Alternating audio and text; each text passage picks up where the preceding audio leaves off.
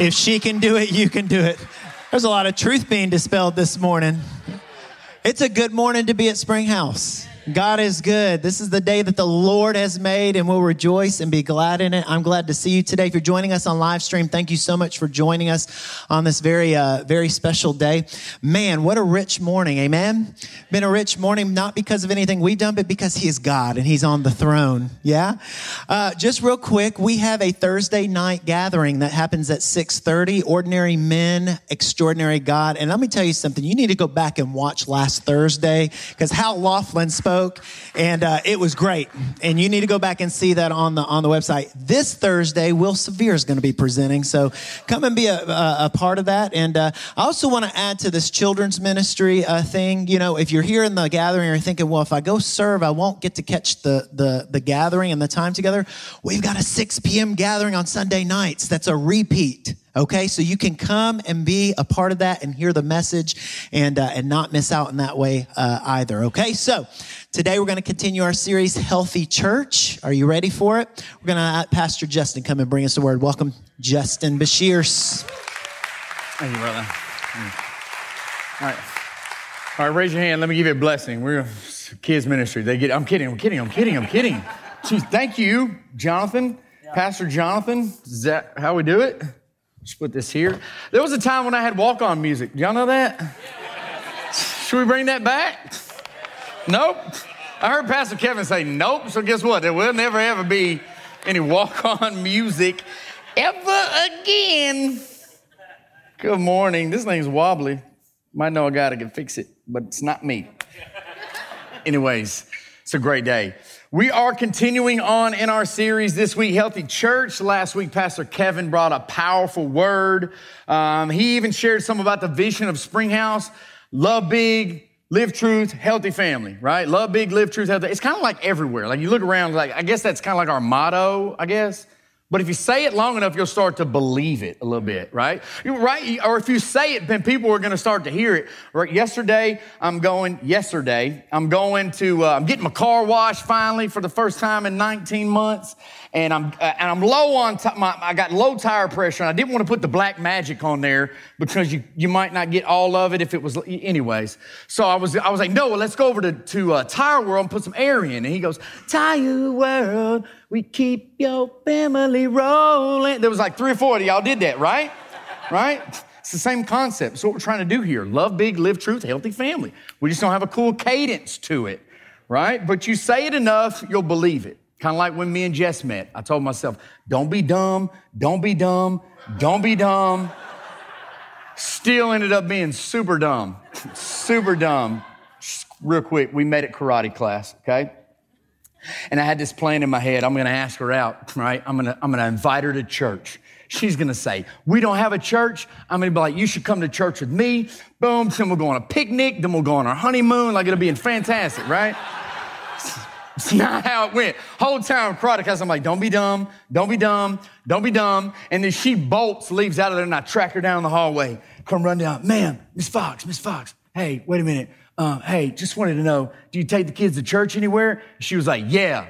And I was completely done at that point.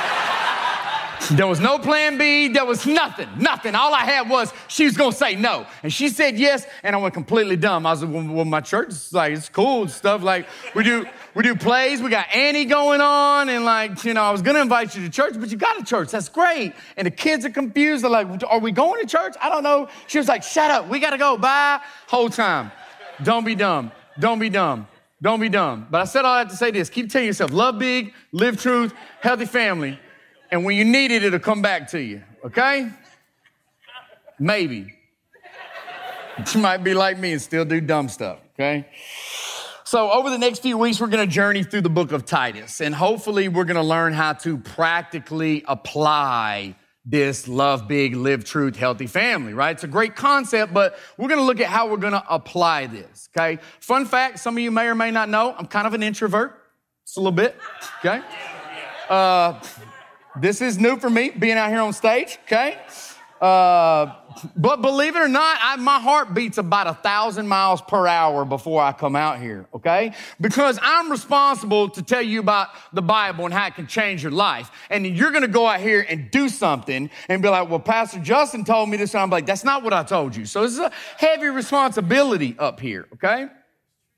We're going to focus on two, two primary verses. We're going to walk through chapter one today, but we're going to focus on two primary verses for today. So if you will, please stand with me we're going to read the word of God together. This is Titus chapter 1, verse 9 and 16. Okay. He must hold firm to the trustworthy word as taught, so that he may be able to give instruction in sound doctrine and also to rebuke those who contradict it. In verse 16, they profess to know God, but they deny him by their works. They are detestable, disobedient, unfit for any good work. Father, thank you so much for your word. I thank you that there is power in your word, that you have given us your word. You have revealed yourself to us. You have laid out what a healthy church looks like. And so today, God, as, as we unpack this, I pray that you would be glorified, that the name of Jesus would be lifted up. I pray, the Holy Ghost, that you would empower me and anoint me to speak clearly and plainly, and that you would uh, clean up any of my mess ups, uh, that you would share what you have for your people, that we may go and impact our communities and our families uh, with your word. Father, we love you and we thank you. And it's in Christ's name I pray. Amen and amen. You can be seated.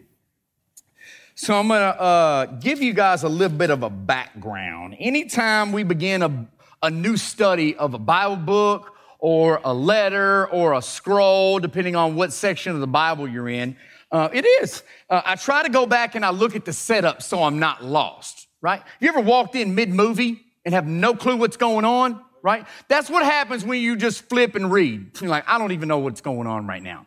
So let me give you a little bit of a background on the book of Titus, okay? So the setting for this book is in the Isle of Crete. It's a little bitty island. It's the fifth largest island in the Mediterranean, and it's actually part of modern day Greece, okay? Paul stopped here a couple of times over the years on his journeys, and if you want to see where him and Titus stopped off, you can look back at Acts chapter 27. Okay, that's his shipwreck story, but that's when you see in the Bible narrative they visited the island of Crete. Okay? Cretans have a little bit of a reputation, okay? Kind of like New Yorkers. If you want to know what the Cretans were like, think about New Yorkers. Not all New Yorkers. If you're from New York, uh, Kevin, you're not from New York, from Baltimore. Okay, let's change this up. Cretans are kind of like Baltimore citizens, okay? If you ever been to Baltimore, not all people in Baltimore, but it's got a little bit of a reputation. Am I right? Okay, Akron. I mean, there's some spots around the, the country that you know, hey, man, probably don't want to go down there for dinner. Probably just might want to do lunch or maybe a little food truck on the outskirts. Okay, Crete was kind of like that. And, they, and Paul goes on to show you in this book that they had a little bit of a reputation. Okay? So Paul has left Titus in Crete, Drop them off. Drop them off, okay? And the reason why is because there's many believers, but there's not any churches. Okay, earlier this year, Pastor Kevin led us in a series uh, about the un- and, and we talked about what to do with the unexpected, right? That red ball. Does anybody still have their red ball? You know what I'm talking about? If you weren't here, right, that, uh, that kind of give you a cliff note version, life is full of unexpected moments. And if we don't have capacity, if we don't have the capacity, how are we going to handle those unexpected moments that come our way?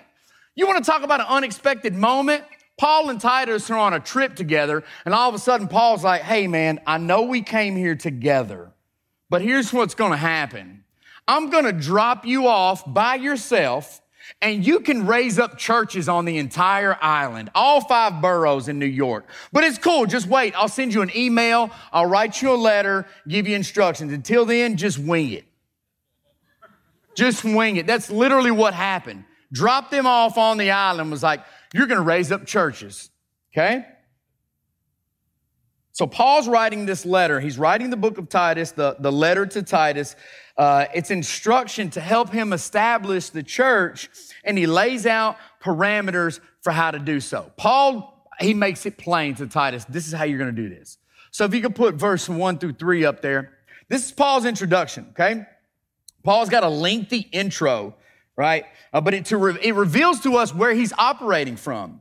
So it says, Paul, a servant of God and an apostle of Jesus Christ, for the sake of the faith of God's elect and their knowledge of the truth, which accords with godliness, in hope of eternal life, which God, who never lies, promised before the ages began, and at the proper time manifested in his word through the preaching with which I have been entrusted by the command of God our Savior. Paul starts off the letter by saying, I am a servant of God. Uh, if you got a King James, I believe it says bond servant. Says bond servant. Bob Sennett's the only one I know that carried a King James in here today. So he'll fact check that, catch him outside, and you know if I'm right, okay?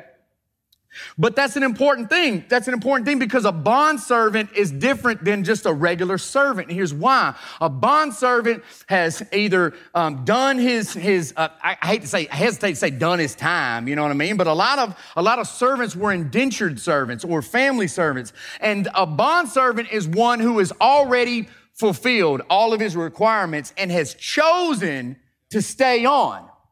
Now, the day you get released, right? It'd be like saying, hey, you get out of jail today. And you're like, you know what? I think I'm just gonna stay. Just gonna stay. It's not the same thing, but it's that same concept. A bond servant could only make this decision once. You can't change your mind six months down the road and be like, actually, I wanna go home. Like, no, you committed to this. And why is that important? Because Paul identifies as a bond servant of Christ. He said, I have chosen, I have made a decision, and because of the decision I've made, I cannot go back. I literally cannot go back. Even if I wanted to, I cannot go back. I have burned the white flag. There is no surrender. I'm moving forward. I'm moving forward. Okay? And so we're going to see through this book that what Paul does is dictated by who he is. He lets you know very early in the book, I'm a servant of Christ. Therefore, everything I tell you, everything that we operate from flows back to this. And then we see, flip my old school notes here. Then we see Paul reminds Titus of who he is and whose he is in verse 4. He says to Titus, my true child in a common faith, grace and peace from God the Father and Christ Jesus our Savior. He reminds Titus at the very beginning of the book, he said, Hey, here's who I am and here's who you are. Some of us just need to be reminded of who we are. You don't need new information. You need to be reminded of what you already know. So many times we come in here on Sunday and I'm looking for something fresh. I'm looking for something new. I'm looking for something hip. This is an ancient book. What am I, in my 10 years of learning, what am I going to present to you that's just going to be transcendent and mind blowing? Probably nothing. Thank you, Pastor Allen, that I have nothing new to give you. Thank you. Right? Right. Say this. Sometimes you need to be reminded of what you already know. You just need to be reminded. Okay? When Noah acts a fool, I remind him we don't act a fool in this house. When I act a fool, Pastor Kevin reminds me we don't act a fool in this house. But you ask how often, I'll cut somebody if I got to. Okay? There you go. Now you now some of you are lost. You don't know. Go back and listen to Thursday. Okay? Okay? It's all connected, man. See how God just weaves and intertwines things, man? It's all scientific. Nobody got one person got that Joe Dirt reference anyway. Um, but then he also, so he reminds Titus, he says, This is who I am, this is where I'm operating from. Hey, man, and this is who you are. You need to be reminded of who you are first and foremost before I get into the instruction. And then he reminds Titus of the mission. Look at verse 5. He says, This is why I left you in Crete.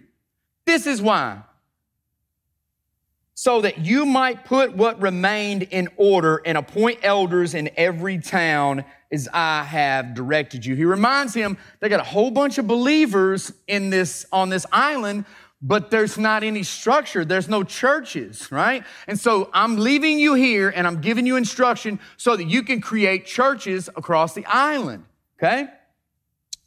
The mission was to raise up elders from among the people based on certain criteria. Elders and leaders, this is not a foreign concept because many um, villages and tribes throughout history have had elders. And the elders in their communities or their villages were people of good, upstanding moral character, people that had walked down the road a little bit further that they could teach the community how to act and how to live and how to function right? Because the young bucks, they may be all excited and have all the energy, but we got some real dumb plans, right? Oh, I don't know why I'm telling this. Okay? And and there's there's all this grass, there's all these cows, and the young bull's like, hey man, let's just run down there and take all of it. Let's just get the let's get the grass here. No, let, let's take one of them. Let's just take one. Let's go, right? Let's run down there and do this. And the old bull says, how about we walk down there and take all of it? How about we walk down there and take all of it? There's wisdom that us young bulls need that we don't have without elders. And for some of you under 20, I am that elder. So I can play both sides. What do you want to do? What you want to do this morning, okay? This is not, this is not nothing new. So when, Paul tells Titus, hey, we got to raise up elders, this wasn't a foreign concept to him, and it wasn't a foreign concept to the people on the island either. Okay? So why shouldn't the church follow suit? Then he gives them some qualifications, right, for eldership. You see that in verse 6 through 9. This is what he says.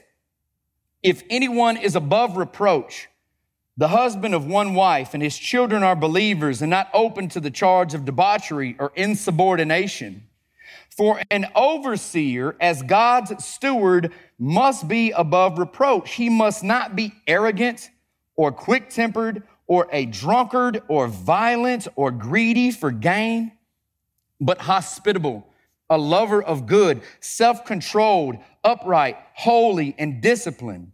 He must hold firm to the trustworthy word as taught so that he may be able to give instruction in sound doctrine and also to rebuke those who contradict it. Paul gives us a framework for what the eldership should look like on the island. And if you look closely, every one of these is operating in the fruits of the Spirit. Fruit of the Spirit is love, joy, peace, patience, kindness, faithfulness, goodness, gentleness, and self control. I used to tell myself he put that at the very end because he knew it was going to take the longest to get to. Think you got it mastered. Get stuck in that line at Walmart. Boy, patience gonna be tested, love gonna be tested, gentleness gonna be tested when you get there. And she's like, I don't know what I'm doing. It's stuck right now. We need more paper. All self control went out of that window. But if you look at the fruit of the Spirit, it is all boils down to love. It's love being patient. It's love being kind. It's love under control.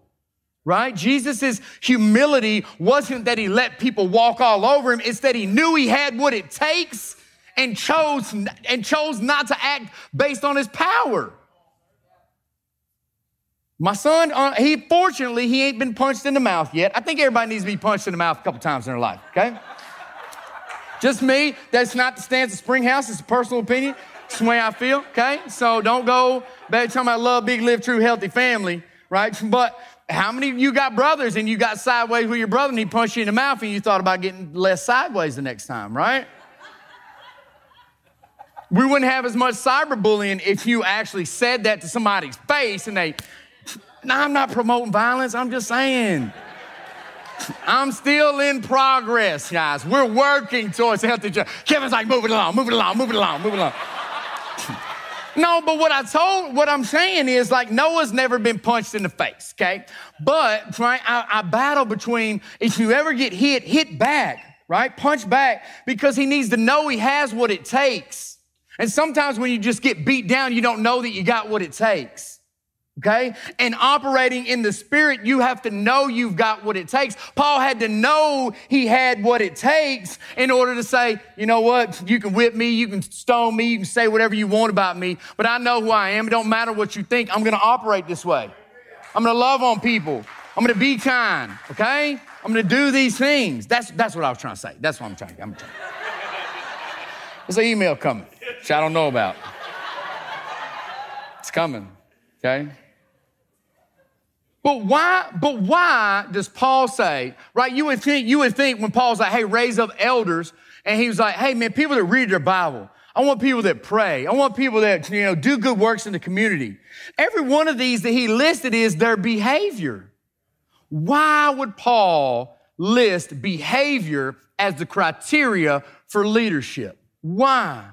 You go back to the beginning of the book because Paul said, everything I'm going to do is going to flow from who I am. Your behavior follows your belief 100% of the time.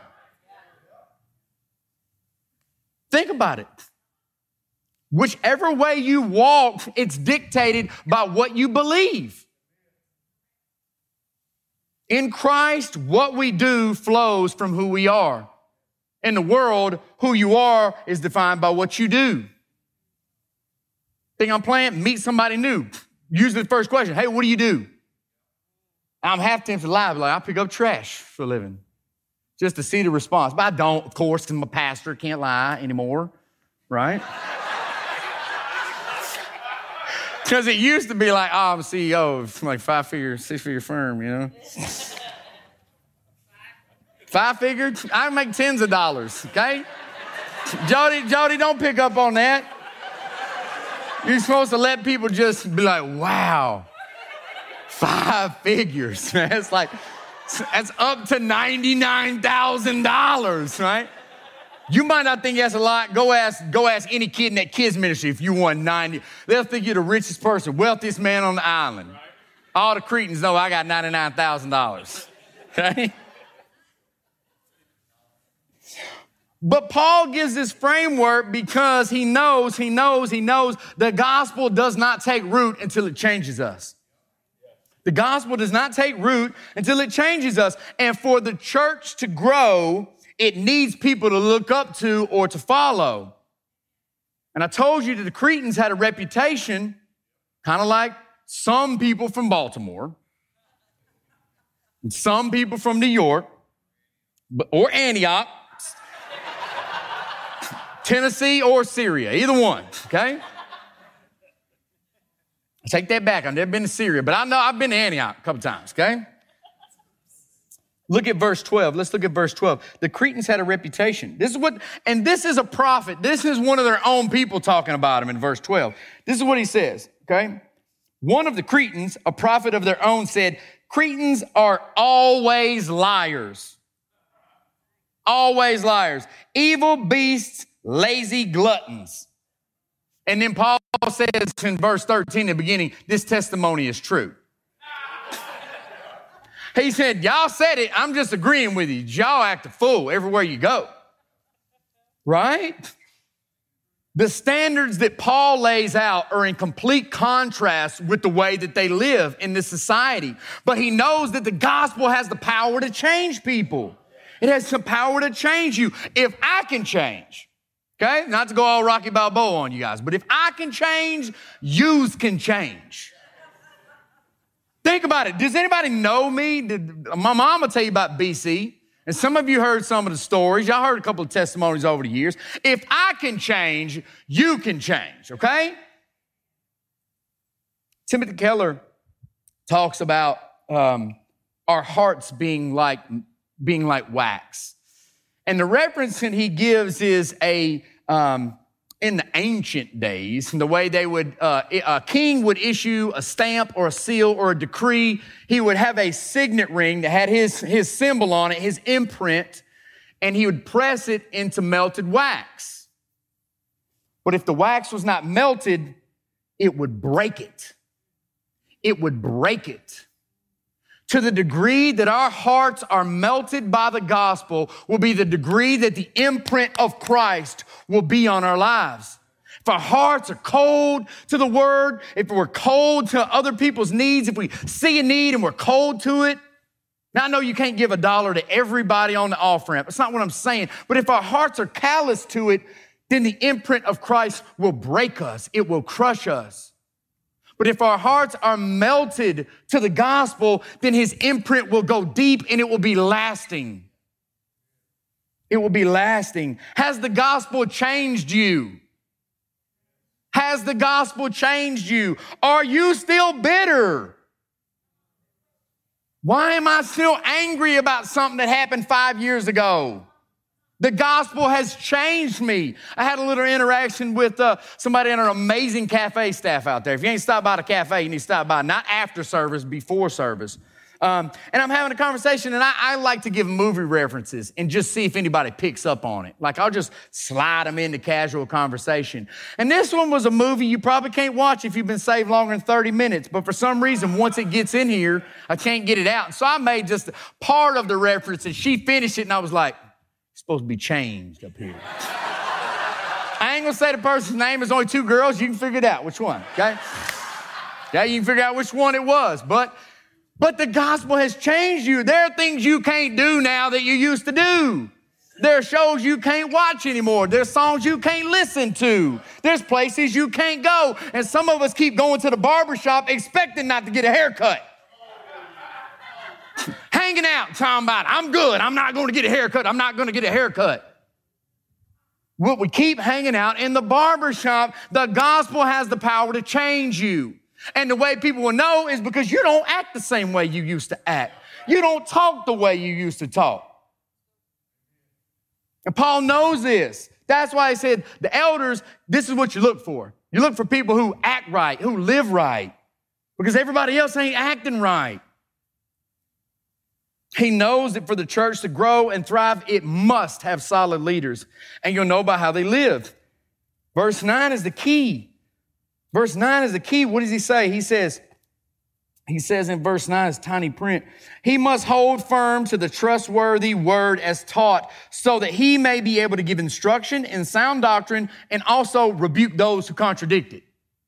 He says, this is the key. They can provide sound teaching, they can encourage the body, and they can correct when needed. That's one of the biggest ones, okay? Because we don't like to be told we're doing something wrong. Be real. How many of you walk around with a chip on your shoulder? Me? Somebody tell you, hey, man, you did that all wrong, handled that wrong. But we got blind spots, and I need you to help me when I get off the rails. No correction seems pleasant at the time. Isn't that what the word says? But if you look back at it, you can be grateful for those times somebody cared enough about you to help you course correct. I had a relapse in 2015, relapse uh, back to prescription pills, and had so many people that was around me that knew I was acting a fool, and nobody said nothing. Nobody said nothing. They knew I was wrong. And so after that moment in time where God reached down and picked me up again and dusted me off, I was like, come on, we got a wedding to go to. I determined I'm going to be the friend I need, regardless if I ever get that back in return. I'm going to be that guy. Now, help me, God, because I tend to be a little bit abrasive in my approach. You can ask James Jansen. I'm kind of like 80 grit sandpaper, right? But I'm just trying to help knock those rough edges off of you guys, okay? Right? David didn't go get those jagged stones. What did he get? The smooth ones. I'm here to help you become a smooth stone in the Lord's hand to be used to hit your mark. Smooth stones fly, and you need 80 grit you also need 220 and 400. You need somebody that can be a polishing stone. I'm not the polishing stone in your life. Okay? But I will help you get where you need to be when you're acting a fool. And you'll help me. And you'll help me. That's the thing. The appointment of elders on the island of Crete, it's, it's gotta be. I know it's gotta be the same way it happens here at Springhouse. You know, we don't just make elders. We don't just go, uh, Dave, you look good. you look good. Here, we're to teach you how to be an elder. That's not how it happens here. It's not how it happens here. Right? Pastor Ronnie's even said from the platform, we don't make elders. We recognize what God has already done. We see them walking this way. We see their life and we just call out what God has already done. And so he gives Titus this very simple. You ain't even got to do nothing. Just, just observe. Just step back and watch how they live, how they operate within their family, how they love their wives, how they treat their kids, how they act when nobody's watching, how they act at Little League baseball games. That's where I'm going, and you can fill in the blank. You fill in the blank, but it's got to be a sporting event, okay? You can be in your living room, CBS, watching the Titans play. Best believe I'm back watching. Is this guy an elder or not? Is he an elder or not? nope. Heard that one. Heard that one. Cretans are always liars and gluttons. And, right? But here's another thing. Here's another point I want to make. The call to leadership is often unexpected.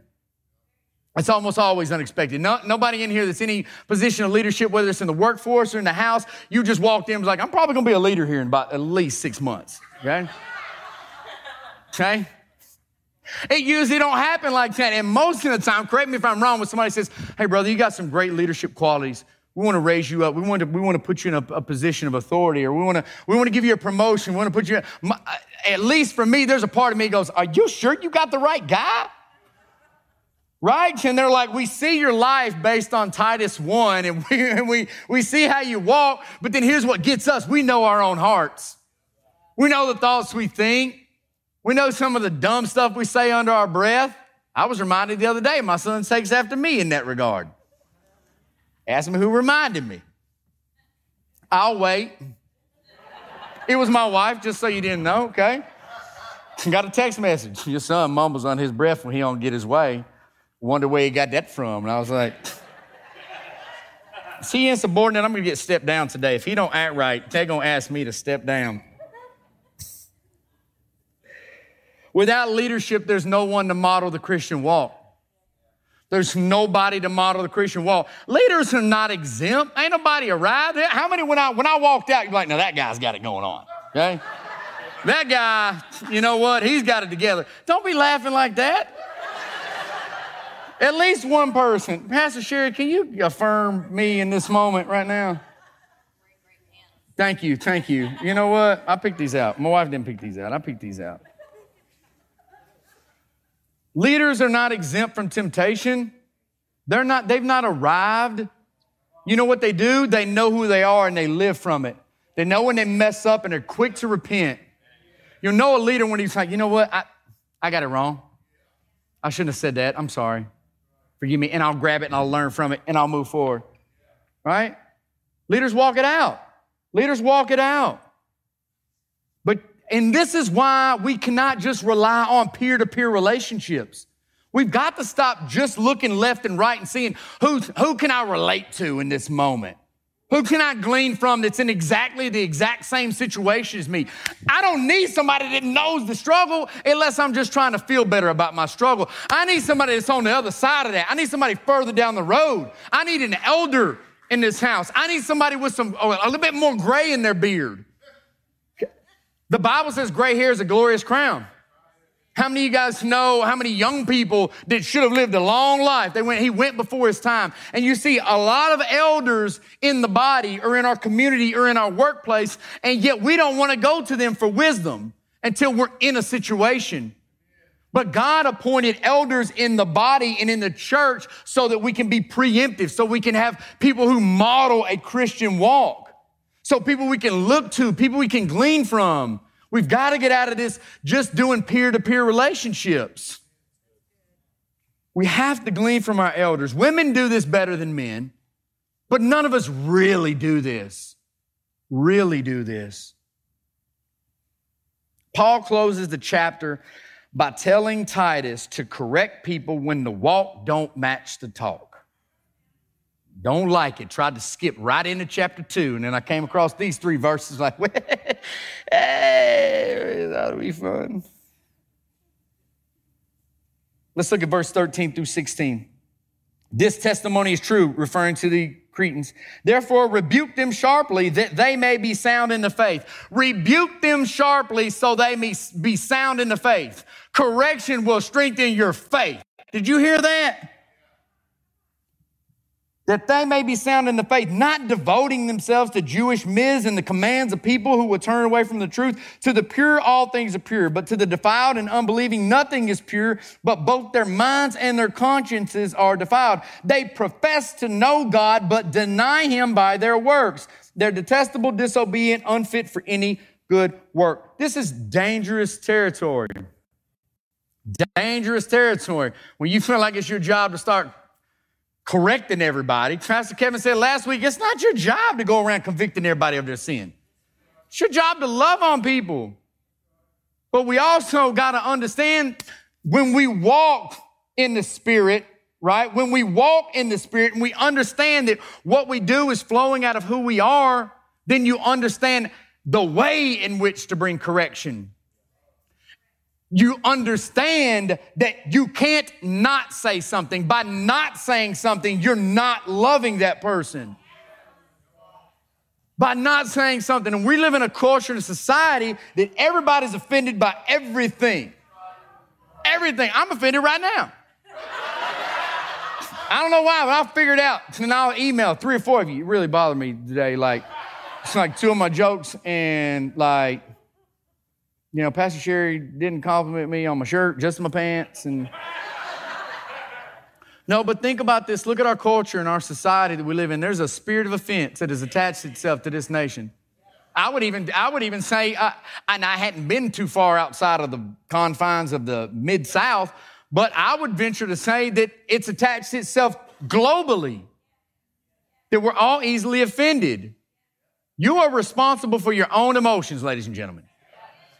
You are responsible for you. And although I understand there are some people that say things that are offensive, right? I get that. I'm not saying, well, offense is a choice and you need to deal with it learn to be, you know, tougher. That's not what I'm saying. But what I am saying is there are going to be offensive people that don't have a clue they're being offensive.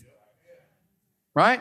And there are ways to not wear that and then go to them and say, hey, man, that was kind of like, you probably ought to, you know, tone that down to the next person that ain't going to be able to handle it that way and, and, and they're loving you and you're loving them by the way they receive that correction, and you're loving them by the way you give that correction. This is dangerous territory, ladies and gentlemen. That's why it's so paramount that we remember the why. We remember the why. Do others know we are a servant of Christ by the way that we act? Walk like an elder, regardless if you are an appointed one or not. Walk like a leader. This call right here, this, hey, this is how leaders should act, that was open for any one of them. Everybody on the island, get up here and line up and let's look at your life. Wasn't, they wasn't saying, hey, let's get all the tall ones. Where's all the dudes at? Get all the dudes out here. Where's the ladies? Let's get everybody out here, right? And then we're gonna, we're gonna pick teams. No, they said, hey, look at every man's life. Look at everybody's life. Does this what it looks like? That's an open invitation. The gospel is extremely exclusive and magnificently inclusive at the exact same time. Anybody can come, but there's only one way you can come. Any of y'all can come get this, what God has for you, but there's only one way you're gonna do it, and that's His way. So if that's the case, then every one of us can live like leaders, regardless of we're in a position of leadership. Worship team, you can come on out. The gospel changes us by changing the way that we think. That's actually the definition of the word repent. You've heard repent, and you're like, I just got to stop doing that thing.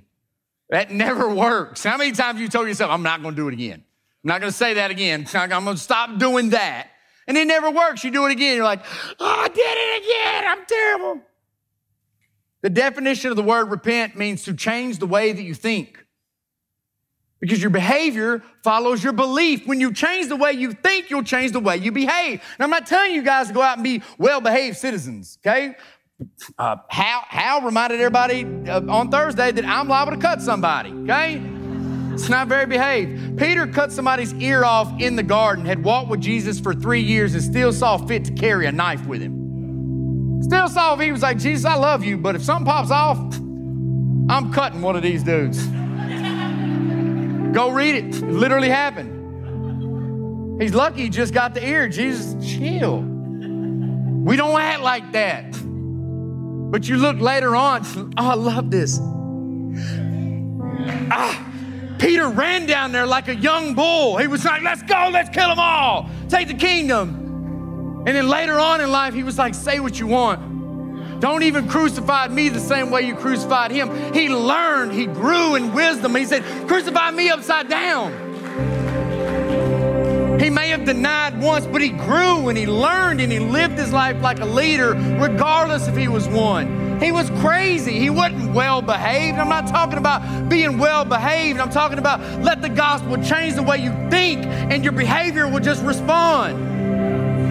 The way you live in this community, the way you operate at work, it just happens because that's who you are. Timothy Keller has a, had a quote on Facebook two days ago. He said, If our identity is in our work rather than Christ, success will go to our heads and failure will go to our hearts. If identity is in our work rather than Christ, success will go to our heads and failure will go to our hearts. This is what a healthy church looks like living like leaders in a world full of followers. Let's worship. If I could get the elders and those that are going to pray to come down. And if you have a need, if you, if you if you said I wanted to step out earlier, but I was nervous, I didn't want to go down front. They're worshiping. There's a lot of people down there. Where's your second chance? If you've got a need and you want to meet with God down here in these altars, we have elders, we have people that will pray for you. If you just want to come down here by yourself and, and talk to the Lord, whatever need you have, this altar space is open. If not, we're just going to worship the Lord together.